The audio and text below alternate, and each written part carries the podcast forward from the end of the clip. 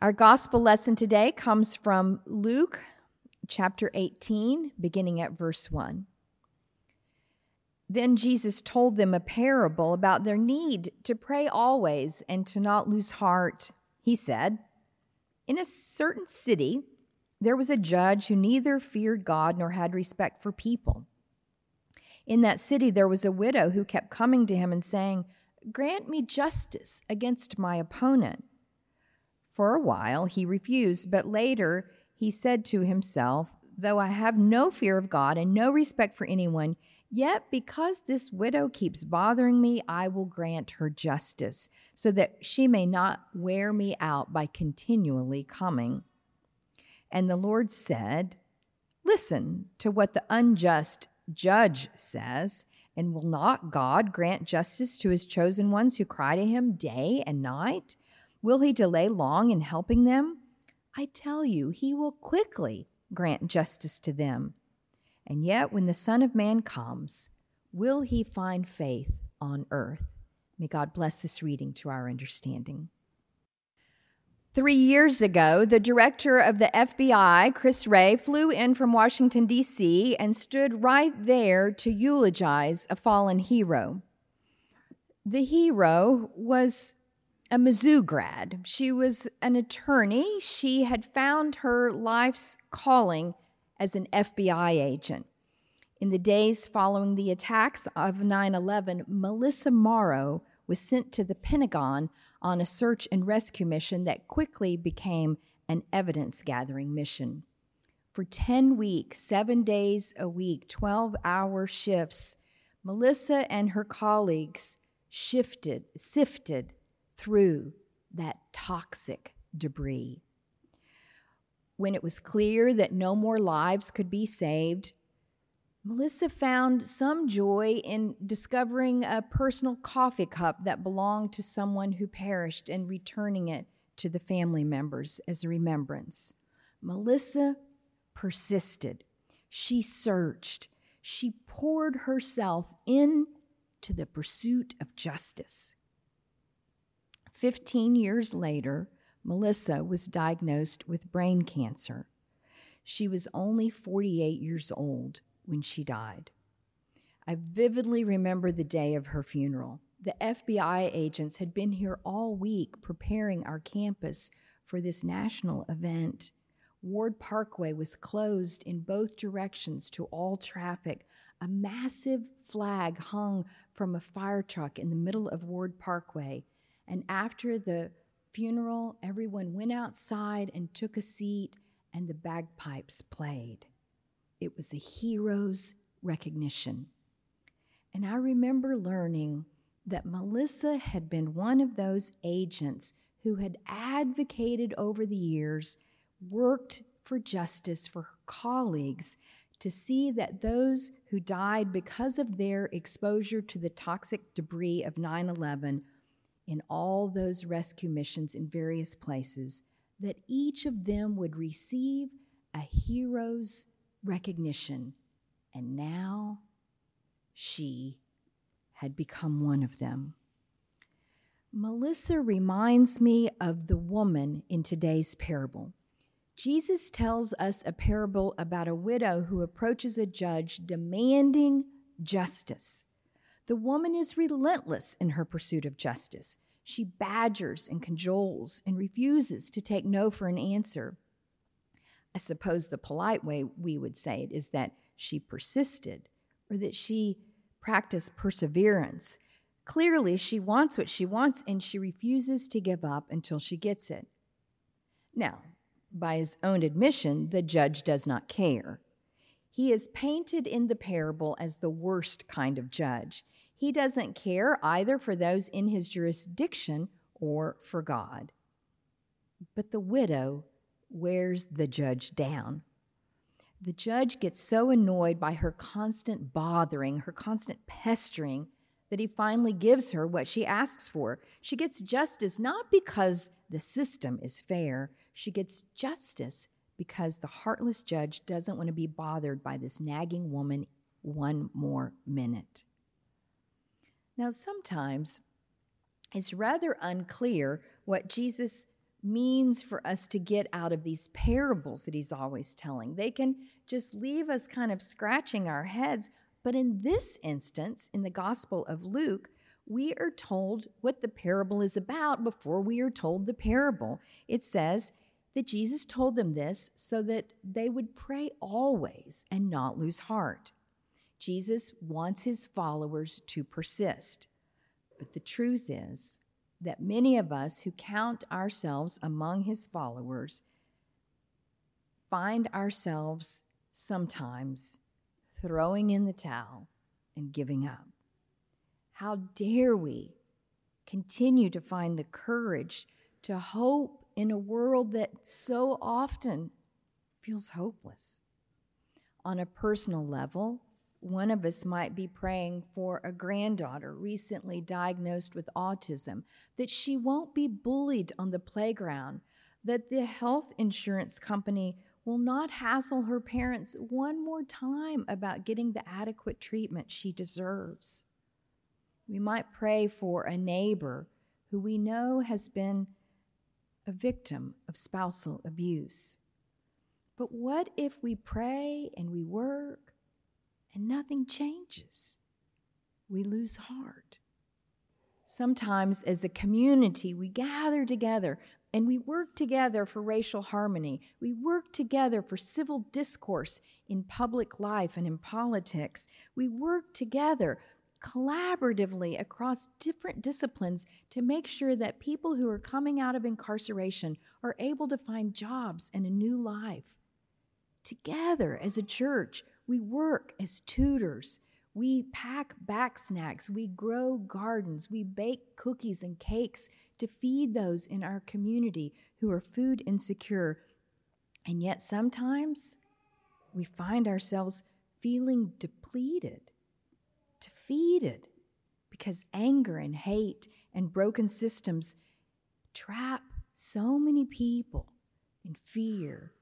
They are left, we are left weary and wondering if life will improve. And so when Luke writes this gospel and tells this parable that Jesus told, Luke is writing to people who are living two generations after the time of Jesus. These members of the early church are praying for safety. They are praying that the oppressive regimes who keep them trapped will not persecute them any longer. Surely they are beginning to lose heart. Their prayers have not been immediately answered. Their enthusiasm for the cause of Christ is beginning to erode because they look around and see a world in which life is still not fair. All are not receiving justice. And I wonder if every single one of us has something that we were once passionately working towards that we have now given up on. And at the same time, I wonder if every single one of us has some goal that we are still persisting we still want to reach that goal. But someone over here is shaking their heads and saying, well, that's never going to happen. Fred Craddock tells about the day that he was in a gathering of local leaders who were concerned about the oppressive conditions and the unfair practices in their particular community. And an elderly black minister stood up and read this particular parable from Luke 18. And then he said, until you have stood for years knocking at a locked door with your knuckles bleeding, you do not really know what prayer is. Persistence is more than prayer, it is working for change in an active way, it is partnering with God to create a new reality. I remember when I first moved to Kansas City and I would go to the grocery store over here in Brookside and there was this guy who was standing out front and he wanted me to sign some kind of petition and and I talked to him. He was interested in something called light rail. And then I noticed a year later he was there again and 4 years later he was there and I thought does this guy not have a job? Like, is he just all about signing petitions? Doesn't he know that people in Kansas City, we like driving our own cars. We know it would be better for the environment to have some kind of public transit system. We know that it would revive the urban core. We know that it would create jobs and vitality for the city. But doesn't he know that isn't ever going to happen? And of course, today we have light rail and it's expanding and it's so exciting for our city. And I'm so grateful that some folks do more than pray. They get people to sign petitions, they put feet on their prayers. Usually, when the Gospels tell us one of these parables, we are left to interpret the parable on our own. But in this case, after Luke tells us the parable, he goes on to elaborate. Luke then contrasts the unjust judge with the ultimate judge of all creation with God. Jesus compares the one who sits on the bench and does not care with the God of compassion who deeply cares. Luke reminds us that the character of our God is justice. That this God that we worship is the one who created the highest standard of justice. That this is the God who tells us what is right and wrong. And so in the parable, even the bad judge does the right thing. So, how much more so will God do the right thing? And so, prayer then it is not about you and me coercing and manipulating God. It is about our persistence in partnering with God who longs to bring justice quickly right now. We need not cajole God into giving us what we want. We need to remain open to God's Spirit engaging us in the pursuit of justice. The orphans, the widows, the poor, the oppressed, the prisoners, the refugees, the abused, the mistreated, the maligned. God seeks justice for all of these, especially for those who have no voice, especially for those who have been shoved aside and ignored, like that widow. Last summer, Dave and I visited this teeny tiny town. I think it was population 253 called Boulder, Utah. It was in the middle of the Escalante staircase, the national monument there. If you weren't looking for this little town of Boulder, you would definitely miss it if you blinked. There wasn't even a stoplight there. No other town for 20 or 30 miles in any direction.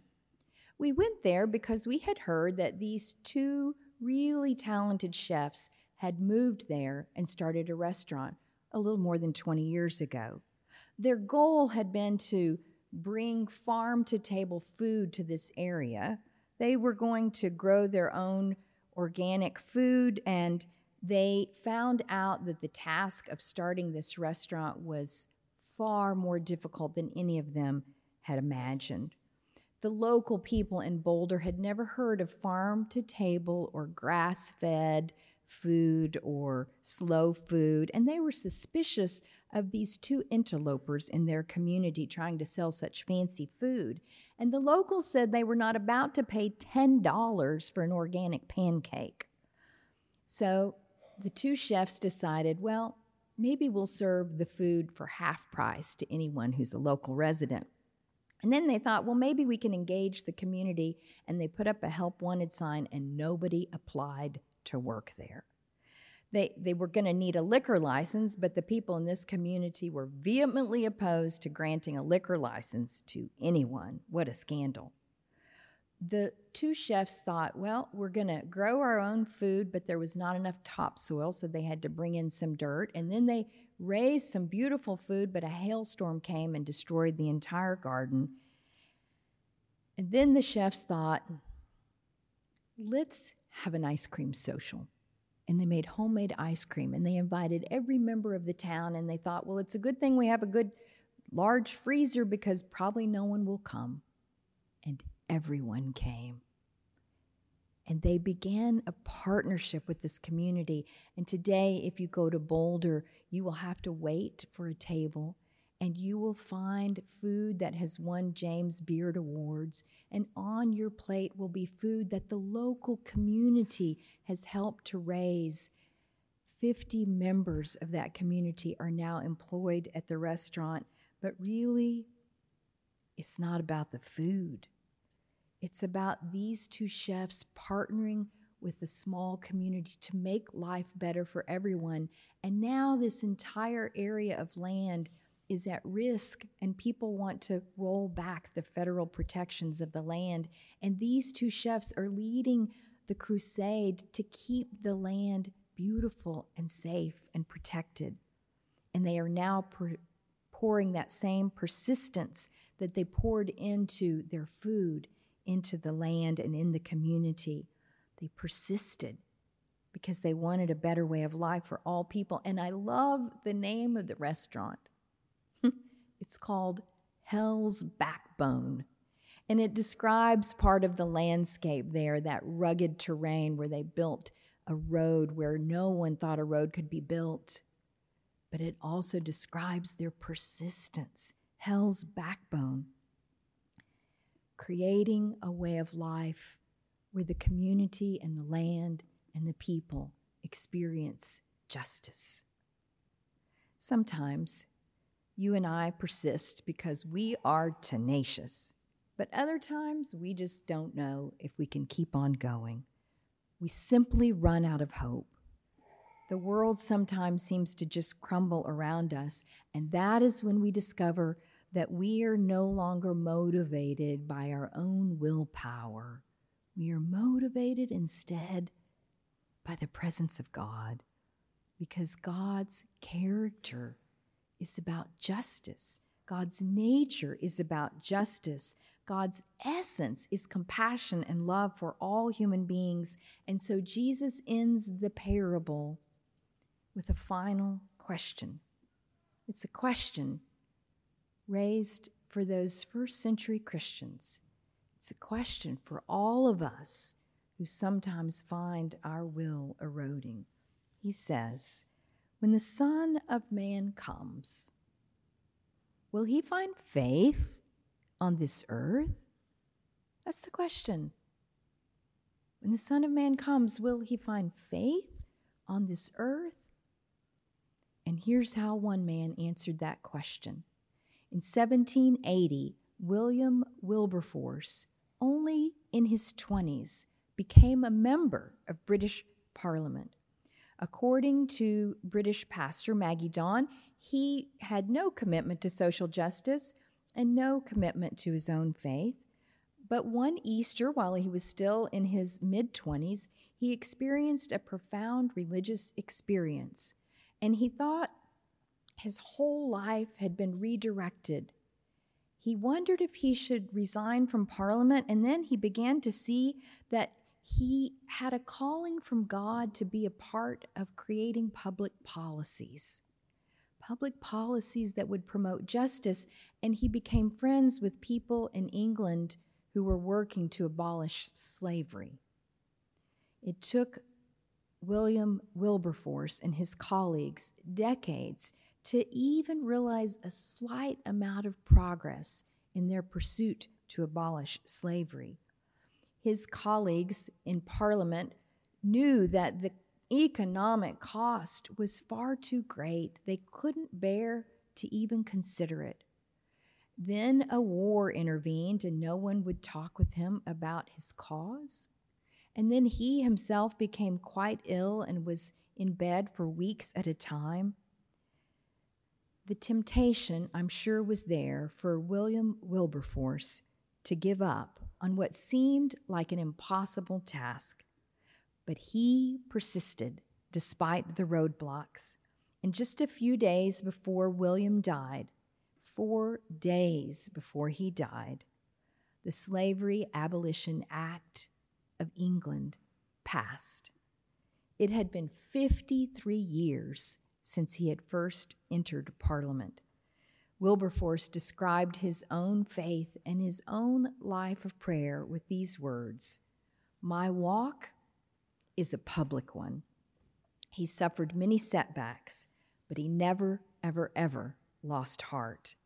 Like the widow, he kept pursuing justice.